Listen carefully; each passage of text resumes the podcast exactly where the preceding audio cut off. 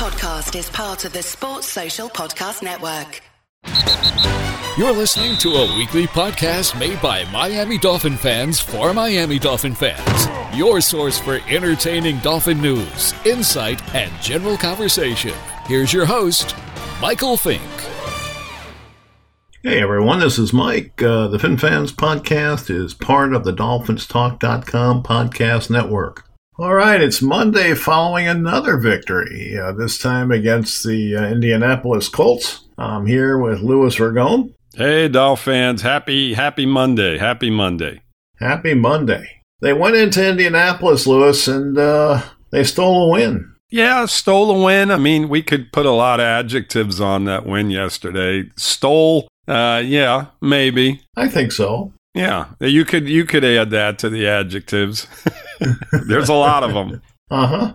It was a gutsy performance. It was it was a defensive struggle. It was all kinds of things. I enjoyed watching Fitzpatrick, you know, barrel his way into the end zone, and, and thank God he did because without that play, they probably don't win. Mm-hmm. You know, we had uh, Nik Needham uh, looking like a player. Uh, yes. Who would who would have thought that in the preseason? You know, and uh, you had uh, Parker in the end zone uh, intercepting a pass, which I thought was an incredible play on his part. I'll let you take it. What were your thoughts on the game? Yeah, I mean, defensive struggle. Uh, we knew going in that we were going to be a little shorthanded on the offensive side of the football, and you know it proved out that way. you know, when you lose Preston Williams and then you lose Walton, who is not the greatest back to begin with. Now you're back to Ballage, and um, you know he didn't do an awful lot yesterday. Um, the offensive line played pretty well for the most part in the first half in regard to pass protection. Uh, the running game was non-existent. They were it's like beating your head against the wall. I know I talked about it last week.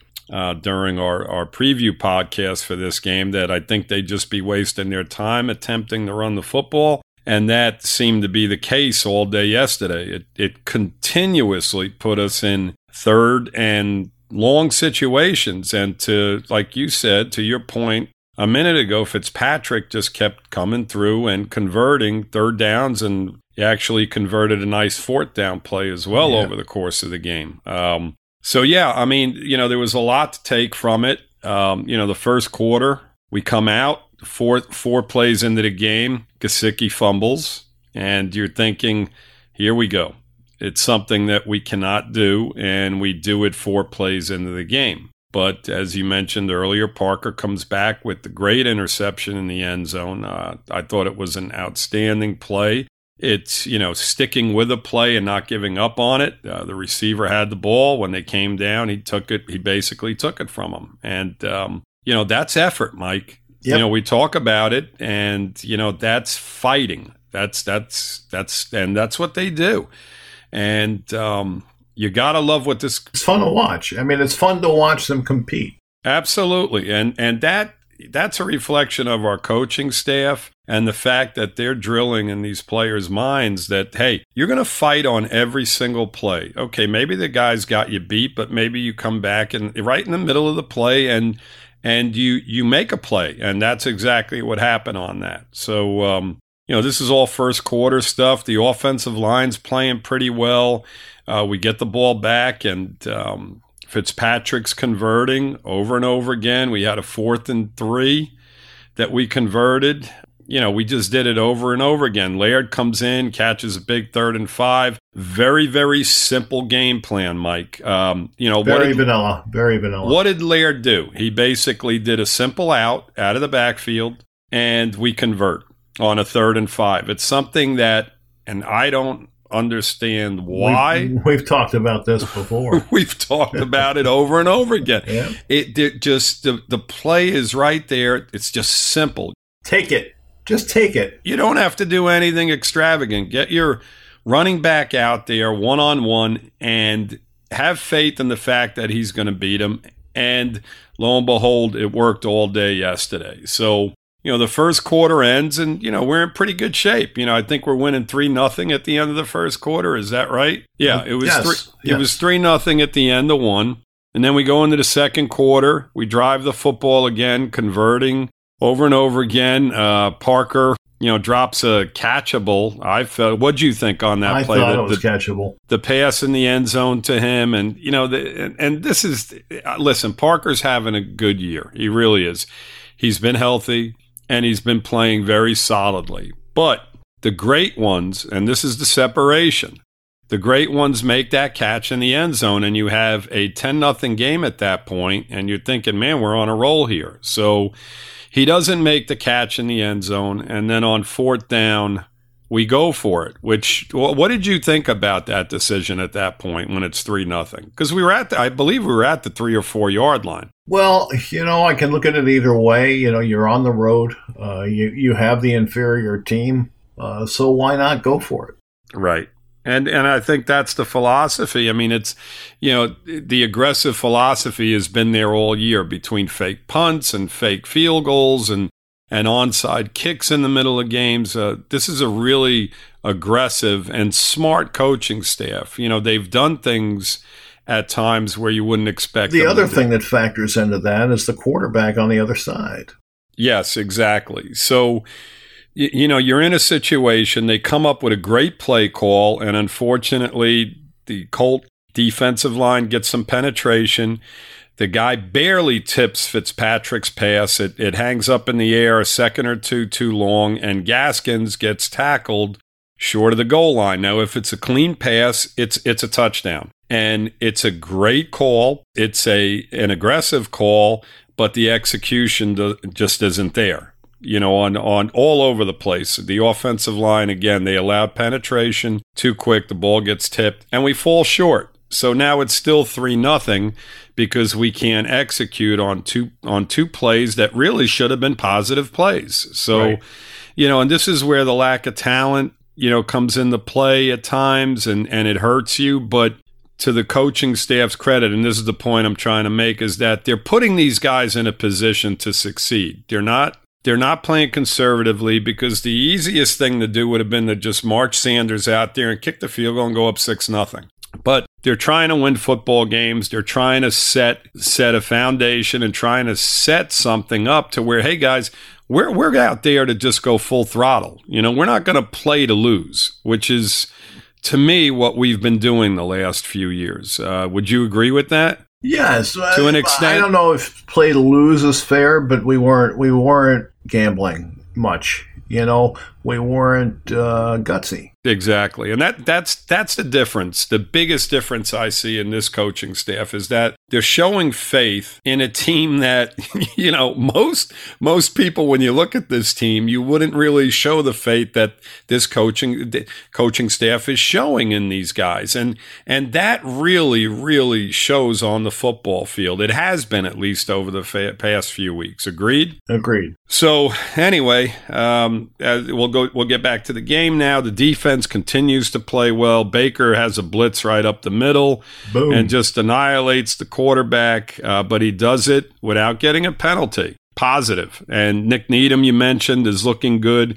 He's making plays, and uh, Fitzpatrick continues to pick up third downs. He hits Walford, who uh, I forgot was even on the team on a big third down play. He he moves the ball all over the place, and that's the other thing that you got to love about this guy. You know, he he just gets everybody involved, and it's not. He did target Parker ten times, which he should do over the course of a game, but he does spread the ball around when need be. And he continually picked up third downs to different guys. I mean, I don't have that exact stat in front of me, but I can guarantee you, Mike, that we had we had first down completions on third downs to probably six different receivers yesterday, maybe seven. Well, what I have is this: they converted their third their uh, third downs thirty seven and a half percent of the time. Okay. Uh, the Colts were 38.4%, and we had uh, that fourth down conversion, which uh, they did not. Gotcha. So, anyway, going forward, Fitzpatrick scrambles for first down on that second quarter drive, and then he scrambles for the touchdown, which I thought was just outstanding. I mean, he, he ran the ball in from like 20 yards out. And here's again, I, I talk about this all the time. 36 year old guy with just, he's got that just enthusiasm of a guy, you know, a 20 year old kid coming out of college. You know, he just brings that element to the table. You know who he reminds me of? And, and some people are going to think I'm crazy, but he uh-huh. reminds me of Earl Morrall. really? Okay. Yeah. Yeah. that's in, that's yeah. that's interesting. That's interesting. Um, he's just, you know, he's not the most talented guy on the field. Okay, exactly. But he's gutsy, and mm-hmm. uh, I remember uh, way back in the day, Earl Morrall uh, taking a, a, snap, and he had nothing there, and he ran for 38 yards. Mm-hmm and yep. uh, you know they make fun. They made fun of him. They put a rocking chair in his locker, you know, stuff like that. But you know, so it, it kind of reminds me of that because I mean, look, Fitzpatrick's probably playing over his head the last uh, month.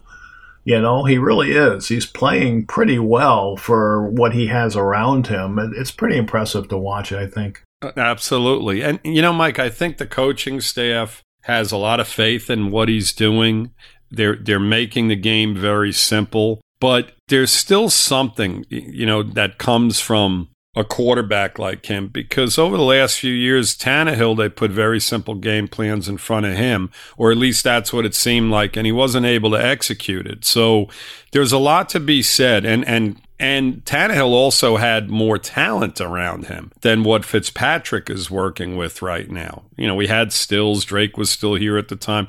I felt he had more talent to work with. And, um, you know, Fitzpatrick is executing at a very high level and he's doing it with not an awful lot to work with. So, with that being said, you got to put a lot in what the coaching staff is doing for this team as well. They're putting them in a position where they're not asking them to do things that they're not capable of doing. Now, they did pound the football a lot more than what I wanted them to yesterday. I mean, they Ballage ran the ball 20 times yesterday. And he did it was like just running into a wall. I mean he he got he had a few good runs early in the game but as the game progressed there was just nothing there. I think on the first couple of drives he had his best run of the day like a 7 or 8 yard run. Then he had a 5 yard run and a 3 yard run. And you basically take those you know 15 20 yards away. And for the rest of the game, you know, he had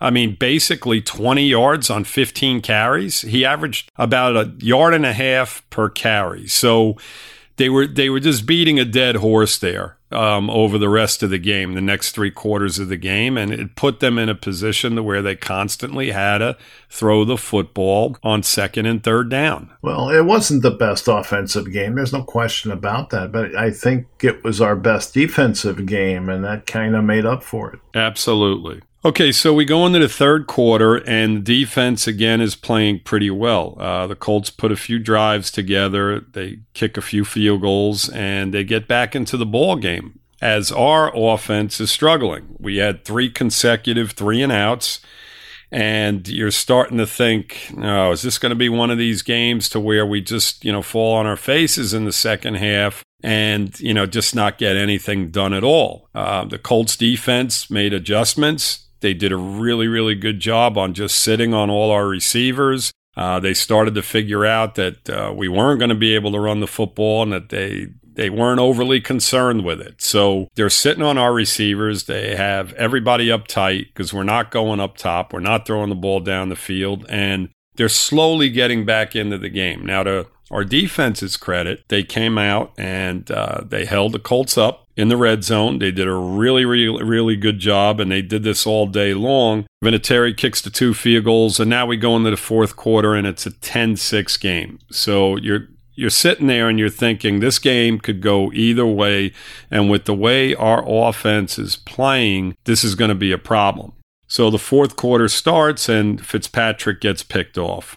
He gets pressured a little bit. Uh, he doesn't follow through on the pass. It's a tight window. The ball gets intercepted. And uh, to the, again, to the defense's credit, they come out and they do a phenomenal job once again uh, playing defense after the interception. Uh, we get two field goals in the fourth quarter. Sanders has a phenomenal game. He kicks a 48, two 48 yarders in the fourth quarter. He kicked a 49 yarder earlier in the game. So he has an outstanding game. The nine points I think it was a 47 yarder. Was it a 47 uh, yarder? I know yeah. it was plus 45. And, yeah. uh, you know, we had some concerns. I mean, you had asked me that question on one of the podcasts if I was concerned about it. And I think we both agreed that we weren't because he was, you know, he, he had the distance. It wasn't like he was coming up short. He just kept pushing them right for the most part. But uh, yesterday he was spot on. And, you know, that was the difference in the game. I mean, Fitzpatrick's touchdown run was a big, big play. And uh, the three field goals were just as important, if not at you know more important than the uh, than the touchdown. Nine points, those six fourth quarter points were the difference in the football game. So you know between that and the defense playing really well, especially at the end of the game, Mike. I mean, what did what did you think about the Colt strategy? You know, in that fourth quarter and um, what just, strategy?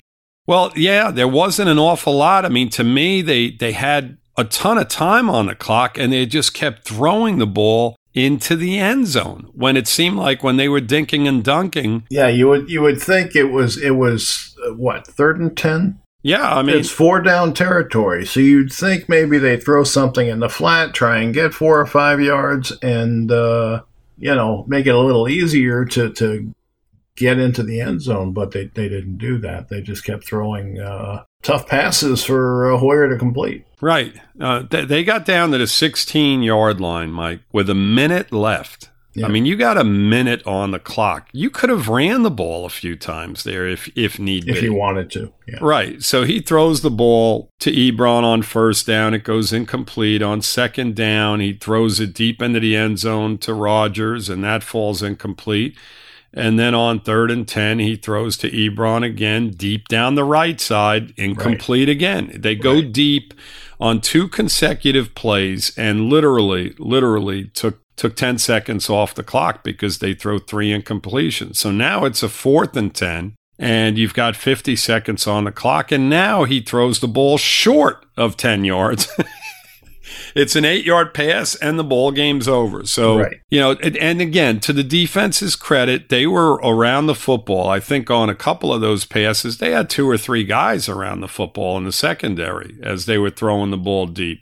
So, again, the defense in the red zone does the job as they did all day long, and we come out with a victory. The offense in the second half struggled quite a bit but they did pick up some big third down plays in that fourth quarter. Um, Fitzpatrick just did it over and over again. On a third and nine, he hit he hit Parker, and that was actually their first first down of the second half. It came in the fourth, early in the fourth quarter.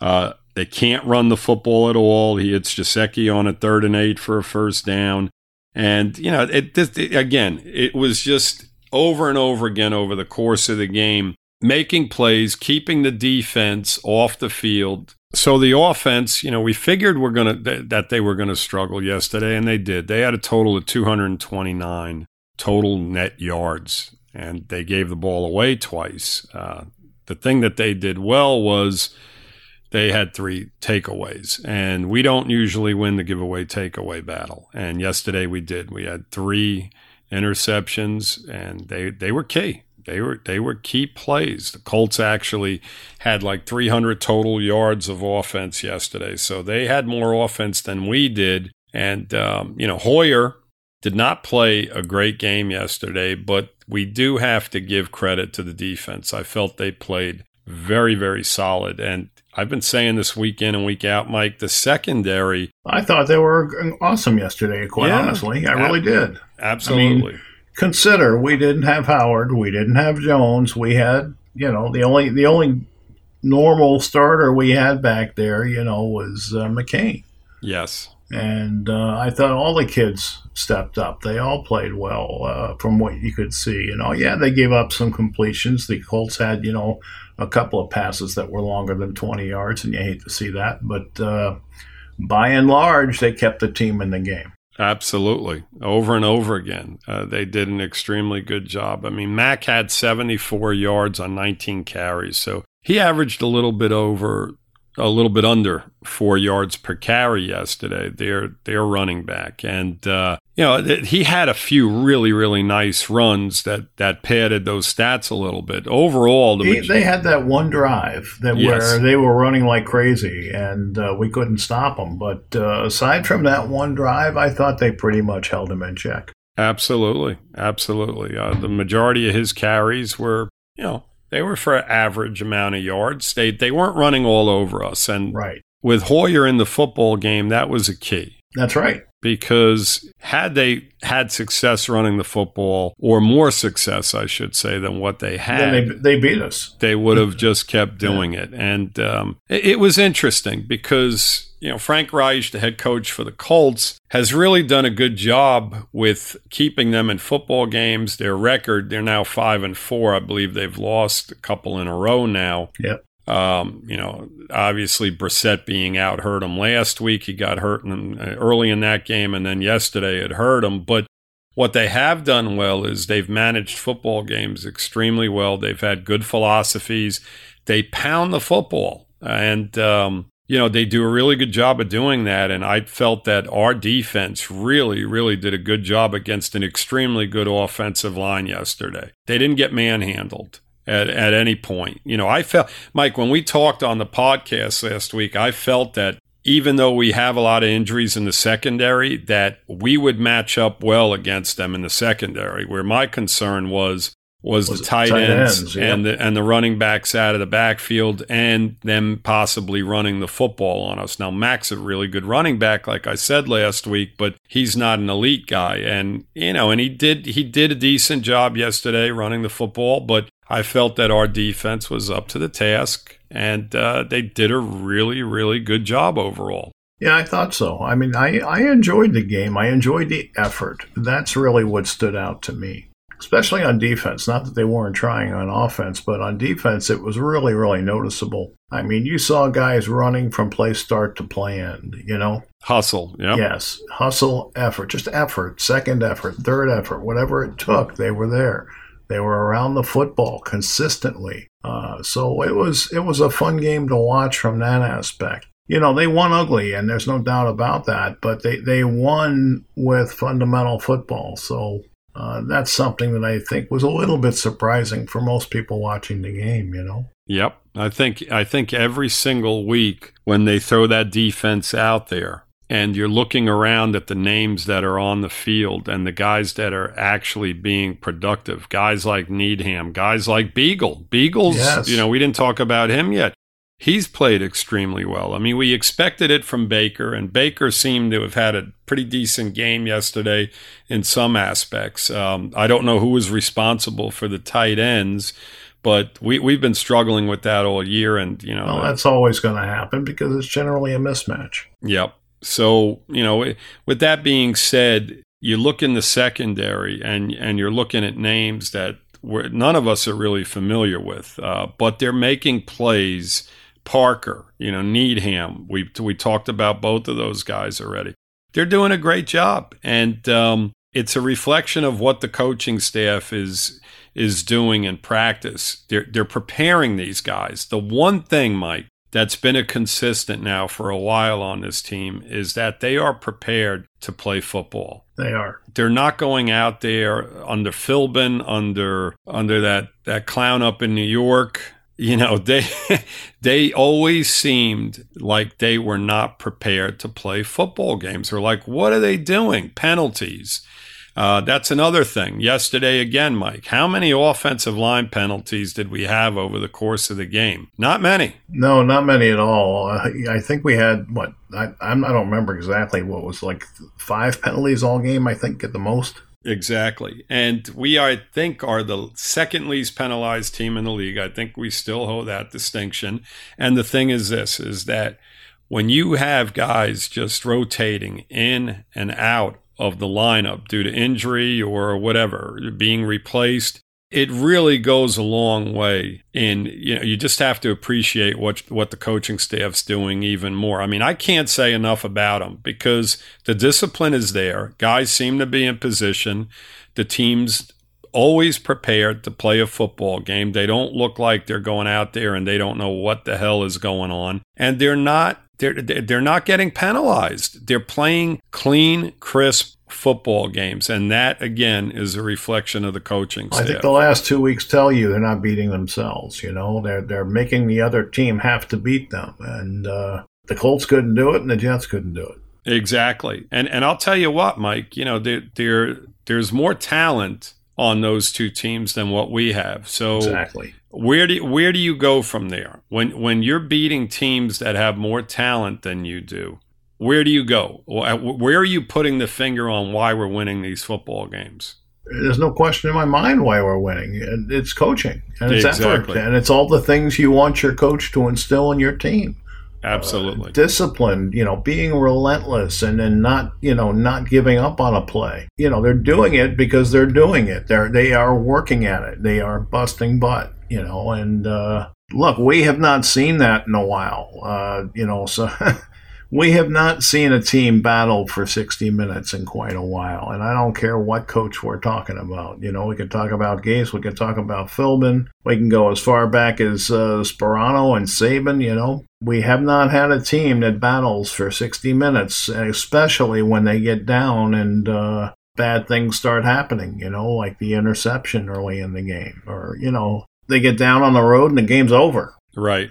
you know, but this team keeps battling, and uh, I like it. Absolutely. Uh, you know, we we've seen it. They've had opportunities. I mean, you start off the year 0 and 7. So if you look at the team as a whole and what they're doing and the effort involved, it's 110% a reflection on the coaching staff and what they're instilling in these football players. Because, Mike, we've got what, seven games left in this season? And we do. in the majority of those games, there's going to be a lot more talent on the opposite side of the football field. Let's let's do this for a second. The Bills are more talented. We play them at home. Yep. Uh, then we go to Cleveland. I don't think there's any doubt they're more talented. Whether or not they're going to play better than us, we'll see. Mm-hmm. Uh, Philadelphia is a, a talented team. Mm-hmm. Uh, then we go to New York, and when, then when we go to the Giants, now you can argue whether or not the Jets are more talented because we, we beat them, but I do think they are. I would I would agree with you. I mean, I talk, we talked about it when we previewed them. They yeah. have when you have Le'Veon Bell and and you have some guys on defense over there. Yes, they have they have players. They have star players on that team. And you look around our our team,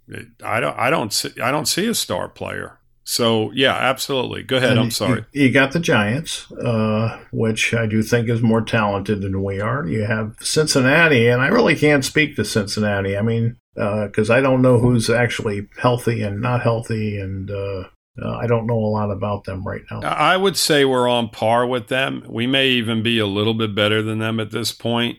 Uh, but I think, and what do we have left after that, Mike? Before I finish, Mike, just the just the Patriots, uh, and then the New Patriots, England. right? Yeah. Which makes sense. So as you look at the last seven games of this season, every week with the exception of maybe the Bengals, we're going to be playing teams that have a little bit more talent than us. I think we play the Giants and Jets. We play them both up in New York. Right, back to back. Yep. Right. So, you know, you're going to be on the road. Those teams, both, I mean, the Giants have Barkley. I mean, they have some players over uh-huh. there. Engram's a very good tight end.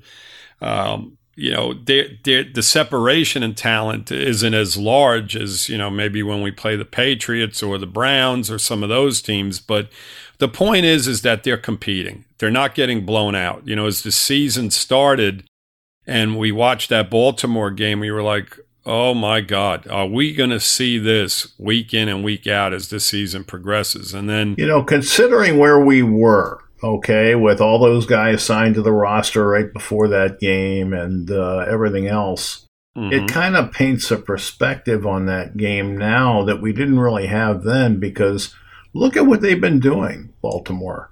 Uh, they beat the Patriots. Yep. Right? They they won what forty nine to, to, something yesterday. Yes. Uh, so you know they're they're a good team, and uh, very that, good. That, team. that quarterback has given people fits.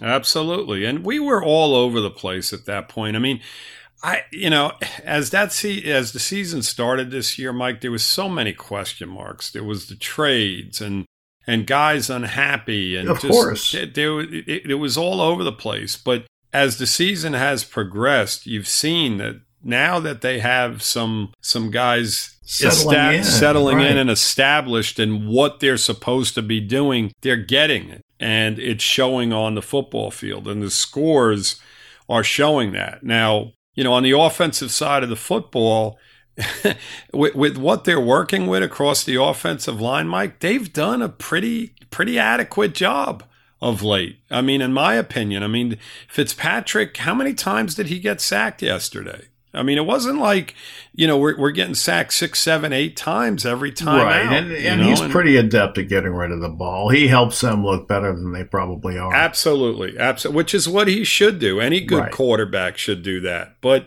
but I think that they've done a decent enough job, Mike, to where we have to give them a little bit of credit as well. Because, a little bit you know, a little bit, a little bit, just a little bit. We got. I mean, get, you know, I watched Jesse Davis get destroyed a few times yesterday, and right? you know, it, it, you watch them and you say, "Well, how are they doing this?" Because they don't look all that good, you know. Exactly. I mean, obviously they're they're going to need to upgrade a few spots in that line, and I think that's pretty evident. But we did have Kilgore back yesterday, and that that helped uh, settle the inside a little bit. I think because we didn't see a lot of pressure up the middle, you know, that quick pressure through the A gaps that, that uh, we had been seeing a little bit. Hey guys, I wanted to break in here real quick just to ask a favor of you. On the app that you're listening on, uh, if you enjoyed the show, please subscribe to the podcast, hit like, leave a, a comment on your thoughts of the show. And uh, if you didn't know, we do, we do run a Facebook group. Uh, it's Miami Dolphins number one. That's hashtag one. We talk uh, Dolphins football 24 7, 365. We'd love to have you join us and share your thoughts. And uh, once again, we want to thank you for listening. Uh, let's make it a habit. We'll see you next week. Yeah, I, I think that Kil- Kilgore being back is a positive, and um, you know, going forward, if they can establish five guys across that offensive line that are going to be your starters week in and week out, we're going to see a much better offensive line as a whole. So, you know, we'll we'll see as the as the season unfolds. It's going to be a year long project, I think. I agree. You, you, always have injuries, and you always have guys who are just not getting it done, and you know you throw somebody else in, and I just don't think that's going to stop. I would love to see the same five guys out there week in and week out. I know we have a couple of people coming back. I know there's a tackle coming back, I believe, next week that's finally healthy. That was on um, IR all year. Yep, and I don't think we lost anybody yesterday, you know, to injury. So, you know, it's it's possible we'll see them in the same line next week. Yeah, that that'd be nice, wouldn't it? Well, I'll tell you after the game.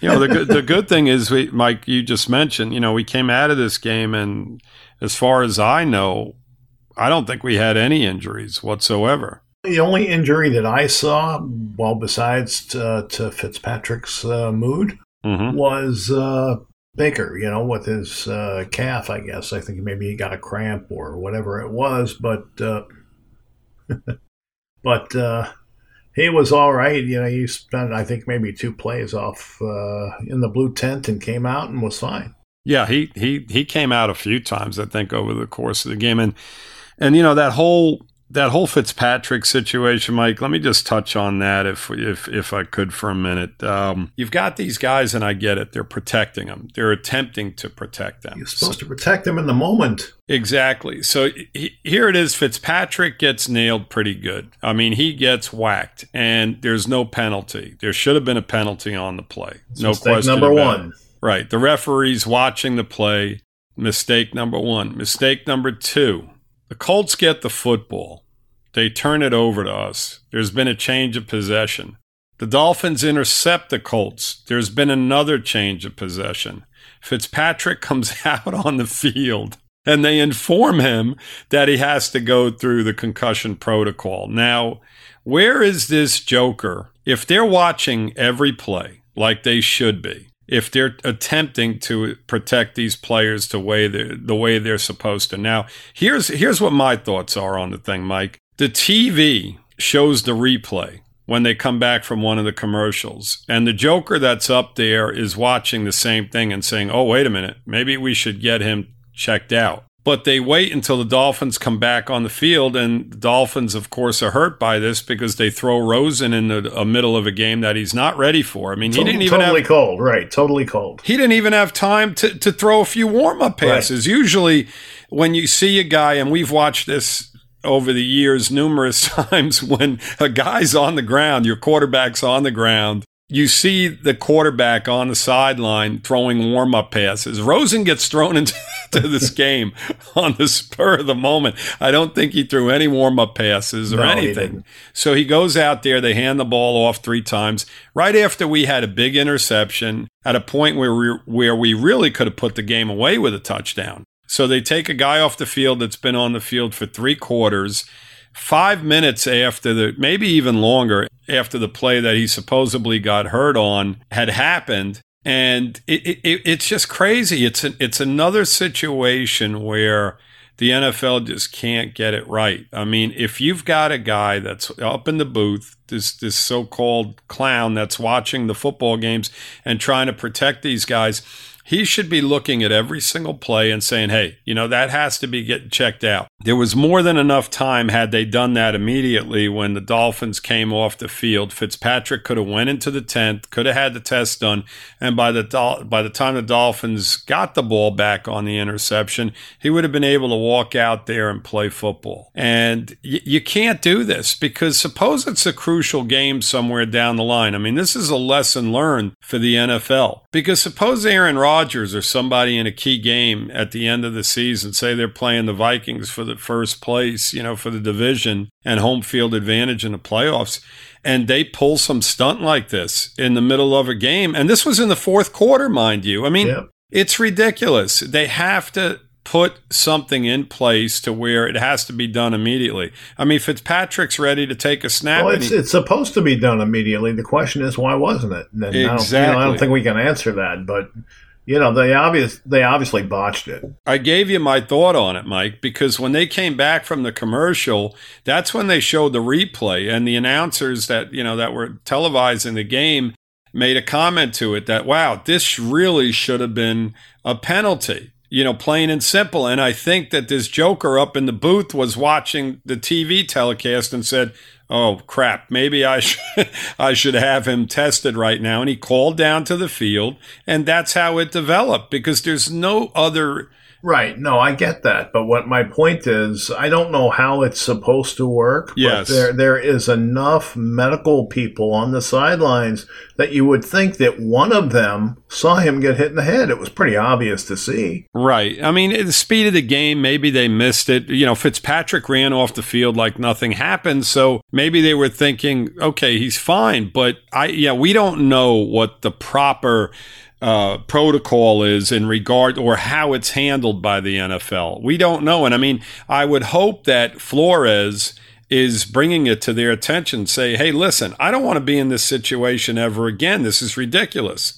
Uh, you know, it has to happen immediately. He has to come off the field, let him get done, and and the whole situation was. Uh, and if just, you're if you're going to do that because a mistake was made, you should at least give the backup quarterback three or four seconds to warm up. Uh, agreed, exactly, three or four minutes. Usually, if a pitcher gets hurt in Major League Baseball Mike, he has as much time as he needs to warm up as a pitcher. He right. comes out on the field, and if he says, Hey, I need 30 pitches to warm up, then that's what he gets, and the game is held up at that point. Yeah. Uh, you know, I mean, they're, they're not worried about Rosen's safety, right? That, hey, this guy, you know, right. he throws one pass, and boom, he throws his, his, his shoulder out. And it's right. like, well, sorry, Josh, your career may be ended, but, you know, we, we have to we have to get the game rolling along because, you know, we, we've got a, a 730 game game that people are going to watch tonight, or an 8:30 game, 8:20, whatever time that Sunday night football game starts. So. the, the point, league likes to celebrate they're 100 years old. Well, they've had 100 years to get these things right, and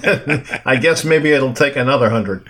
I have no idea. It, it's just, you know, it, it just as you watch this week in and week out and they implement all these different things it's like if you're going to implement something then then damn it get it get it get every situation in place. Have a guy that's watching every single play and scrutinizing every single play much like they're doing. I mean the pass interference calls yesterday uh, in in not only our game but other games you, you just can't figure out what the heck is going on out there. It's not no going to change. We, we keep saying we're not going to stop talking about the officials because every week something else happens. It's just, you know, if you're implementing something like this to where they have to go through uh, this, uh, you know, this concussion protocol, then then damn it, have have a system in place to where there is a guy that's monitoring this, and it has to happen immediately. Because think about it, Mike, they're putting Fitzpatrick in a situation to where he may be out there playing with a concussion. So if you truly are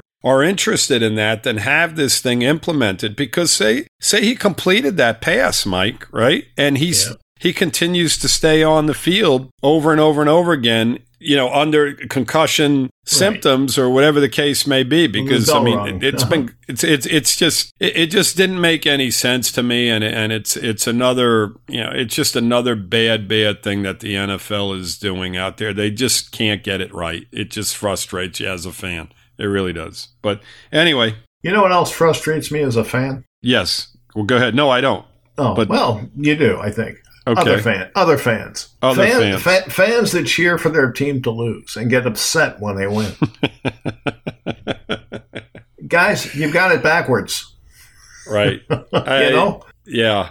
Uh, and you're you're you're talking about stuff that's going on. I'm sure on the um, the Facebook page. Yeah, I mean, a lot of guys, a lot page. of guys were upset because you know the team ruined their their tanking. Well, the team is not tanking. We've been saying it all season. Uh, the front office didn't put them in a position to win, but the team is not tanking. There's a difference. Absolutely. And uh, the coaches and the players are going out there every week to try and win. If you can't cope with that, then don't watch the Dolphins for the rest of the year. Make sure you tune in for the draft and then don't watch them next year because they're going to do it again. well, here's the thing, Mike. You you have Dan Marino and Stephen Ross in the crowd. You saw the pictures on yes. TV yesterday. Yes. And he's on the sideline at the end of the game. Now, I, you know, th- this guy was ecstatic over the fact that they won that football game yesterday, or at least he seemed that way. Listen, yes. I don't think he's that great an actor because as I'm watching him, he's got a big smile on his face and he's walking up and down the sideline. So, uh, you know, in regard to any, in any way, shape, or form, I think this is basically the, the strategy that they've put into place, how they were going to approach the rebuild, and it's as simple as that. There's there's no tanking involved. Anybody who is interested in, like you said, uh, seeing this team at a certain point uh, be be productive, you know, maybe they they do have to take a break from the team for the next couple of years, Mike, because. I mean, I, I, shouldn't say productive, but winning football games week in and week out. I, playing to win playing the well they're they're playing the win right now but they just don't have the talent level that these other teams do. But the efforts there the coaching's there the the you know this regime and this organization right now is going in a direction. And if you're not smart enough to understand that then go away until you know we have the quarterback that you want and maybe some of the other star players that you want because like you said a minute ago it's it we're not going anywhere fast. I mean it doesn't it doesn't happen overnight. We're going to get there and we may get there as soon as next year. I mean you know if you watch these games week in and week out the colts have a winning record mike and they and we've played against backup quarterbacks and teams win football games week in and week out with backup quarterbacks. Bridgewater did it he won what? How many games in a row when Brees went out? So, you know, the backup quarterback situation, yes, that's one thing. But you know what? There's not a lot of separation between us and a lot of the teams in the AFC. We're going to make up ground pretty quickly, a lot faster than what I think people believe. So just be patient. Oh yeah, I hear people saying it's going to take five years. No, oh come not, on! No, it's not. Not unless they make a lot of mistakes along the way. It, it, you know, right? If if we have a horrible draft this year, then they might be right. It it'll set us back another four or five years. There's no question about it. But over the next two years, if we have decent drafts, this team is going to be loaded. Uh, once this coaching regime has talent to work with, then we're going to be an extremely good team. And I'm telling you, we've got seven more games this year. And once they add some talent next year, this team is going to be very, very good. Very, very good. You know, Louis, one, of, one of the things that New England is really good at is scouring the waiver wire and finding players that other teams discard and getting production out of them. Right. And you see us trying the same thing. They did it with uh, uh, Taco Charlton. Um, They made, you know, a, the Alonso trade and they brought back Biegel, who I'm sure was just a throw in. And mm-hmm. uh, he's, he's productive. Mm-hmm. They're showing that they can get some of these bottom tier players uh, to be productive. And, and obviously, Charlton was a first round pick, but you know, Dallas gave up on him. So, you know, you can classify him how you want to classify him, but uh, Dallas is not in the habit of, of sending away good football players. You know, they took these guys, and then certainly there's others. I mean, you can look at our secondary, there's a whole bunch of them, uh, you know, that other teams let go, and then they're getting production out of them. So, you know, there's a lot of ways to build a football team. It's not just the draft. There's trades, there's uh, free agency, there's uh, scouring the waiver wire like we've been doing doing. And, um, you know, they're going to use all of these methods. So, you know, everybody's thinking that you have to have, you know, one of the top two picks in the draft. And no, you really don't. Uh, you know, look at the teams that win. You're, you're, most of them don't have the top pick or the second pick in the draft. They, they put together a roster methodically and they put out a product that is better than their opponents and that's you know it, it's all about roster building it's not about having the top pick in the draft that's not a requirement it's not. And and a lot of the times, Mike, there's a lot of pressure. Yeah, somebody said the last top pick to win a Super Bowl was Eli Manning. I don't know how true that is because I didn't look it up, but you know, that that speaks volumes right there. Absolutely. And, you know, think about the pressure involved with that number one pick, especially with our organization. Okay. Now, there's going to be a lot of pressure on us one way or another, but the fact that we have three first round picks next year kind of eases that pain. But if you have that fir- very first pick in the draft next year, if you have it, wow, there's a lot of pressure to where you have you got better pick the right guy. You better pick the right guy. And, you know, maybe it's a blessing in disguise for us to not have that first pick because that puts the burden on another team. And, you know, me and you talked a little bit about this yesterday. I personally, as we look at the schedules down the stretch over the, you know, the second half of this season, I think there's going to be at least two to three teams that draft in front of us. So, you know, I don't want anybody to be disappointed in that, but it's just looking at it realistically. I think, you know, we're going to we're going to fall behind maybe Cincinnati and probably Washington in the draft and maybe another team or two. So, we have to make the best of what we've got and uh, well, that's why they accumulated all these picks, Louis. So absolutely. if they are in that situation, they can make a deal. They can offer a one this year and a one next year to move up. Absolutely. Uh, they can offer a second round pick. You know, they've got plenty of picks, so that they can make a nice package to move up a couple of spots and get the second best quarterback or whoever it is that they want to target. Absolutely. I mean, you know, there, there's there's a ton of options going forward. There's there's the money situation, and you know, Mike, we got to also touch on how many guys are on this roster that were late draft picks and free agent pickups in the draft this year. I mean, look at the roster. Needham was a free agent, and look at the way he's playing. He was a free agent pickup after the draft, as well as Preston Williams, and I believe Laird as well. And they're all on our roster and they're all playing, correct? Correct. You know, Gaskins was a seventh round pick and he's on the roster right now. So, there like to your point mike there's a lot of avenues you can go down to put a team together. You know what we have to what we have to get and i've stressed this over and over again is we have to get playmakers on both sides of the football.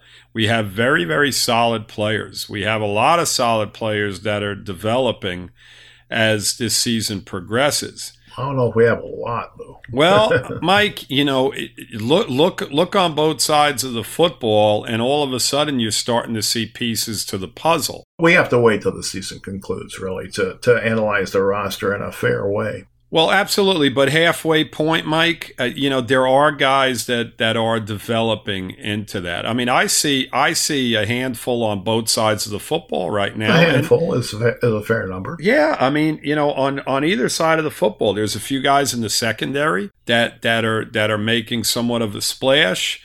You know, our linebacking crew you know they're, they're playing much better the defensive line still you know needs some help but, uh, you know, across the offensive line, there may be a guy or two there. And, um, you know, obviously Preston Williams and Gesicki, Gesicki, Gesicki, Gesicki, Gesicki, you know, he, he seems to be a guy that's going to be around. So, you know, again, we'll we'll see, you know, because we have seven more games, but but I like the direction that we're going in and you're seeing you're seeing some decent football players and some decent play out of those football players up to this point and hopefully they get even better. You know, they they can do nothing but go up from here hopefully because uh, you know, again, they're they're doing a very very solid job and and the games, you know, as you're watching them, you know, you're seeing it. You know, it's not a lot of talk. You know, you have to yeah, you know, actions speak louder than words. And, you know, the coaches can sit there and talk about, uh, talk a guy up and, and this and that and all this other stuff. But as you're watching it as a fan, you're seeing guys playing very well. And that's, that, that's all you can ask for. So the coaches talking guys up is part of their process. I, I get that, but I'm talking about as a fan, Mike. You know, right. I, no, I understand. No, no, no. I'm, I'm, saying on the football field, they are talking these guys up because they want to give them confidence. Absolutely. And that's what you do with these players who are borderline. You give them a little bit of confidence and you put them in position to win. And all of a sudden, you're developing a football player. Exactly. Absolutely. I mean, I understand that. I'm talking about, you know, we're talking about from a fan's point of view, you know, and from a fan watching these games. You know, we've we've read over and over again during preseason how great this guy is, how great that guy is. And we've heard about Gesicki over and over again over the course of these last couple of years. You know, what a great athlete he is. Well, we're starting to see a little bit of that, you know, over these last few games. You know, he did have the fumble, but he had a couple of big catches on third downs this past week, you know, and, um, you talk him up every show, but I'm waiting for that touchdown, damn it. Yeah, well, you know, I'm waiting for the hundred yards, you know, from out of uh, DeVante Parker too. I mean, he's talked about and this and that, and yeah. you know, his stat line is basically the same week in and week out. You yeah. know, it's fifty. You know, it's five catches, ten targets, yards. five catches. Yep. Right. Yeah. 10 targets, five catches. Uh, that's, you know, you're hitting on 50% on balls thrown to your top receiver. Uh, that leaves something to be desired. You know, he had an opportunity in the end zone to make a catch and didn't do it. And you know, again, you know, we we have to see as the, the rest of the season develops. Mike, to your point, a few minutes ago. But as of right now, you know, we've got to be happy with with how some of these guys are playing. I mean, I'll tell you what, I was expecting a lot worse, and and it's been after those first two games. I think everybody was expecting a lot worse. Exactly, but but even you know, I didn't think it was going to be that bad. But at the same token, I didn't think they were going to be playing as competitive as they as they right. are right now either. Um, well, know, enjoy it, Louis. Yeah, we'll see. And that's what everybody should be doing. I mean, you're you're finally seeing a coaching staff that is getting the team to play football. Mm-hmm. They're not quitting; they're going all out, and that's all you can ask for from your coaching staff. Absolutely. Uh, so the rest is up to Grier. He's got to get him more talent, and uh, that's his job. So, you know, everybody is impatient. You know, they want the team to lose so they can get the best athlete in the country, and I understand all that, but that's not the end all be all to winning. Not at uh, all. You have 14 picks next year, Mike. Uh, honestly, that that very first pick may not even be the most important one going forward. I mean, you could get a guy in the third round that become. I mean, look like at Brady. Jason Taylor. Look at Brady. Brady's a yep. perfect example of that. I mean, look at what he has done. Yeah, but he's the exception. You, you don't find too many six round quarterbacks that do anything near what he has done. You don't, but but again, your point is valid. I mean, you know, uh, Russell Wilson, I believe was a fourth round pick. You know, they're out there. They're out there. We're, we're you know, I mean, listen, it, they're all over the NFL. As you go from roster to roster and you see yeah. guys that are being productive, Mike, they're out there. And where, where, where, was Mahomes drafted? Uh, Mahomes was, I believe, drafted in the first round, Mike. Yeah, but it was late in the first round. I it believe, was. Right? Teams passed. Yeah. Teams passed them up, but you know, and, and, exactly. I mean, you had a bunch of teams passing them up that are looking at this now and saying, "My God," including us. You yes. know, so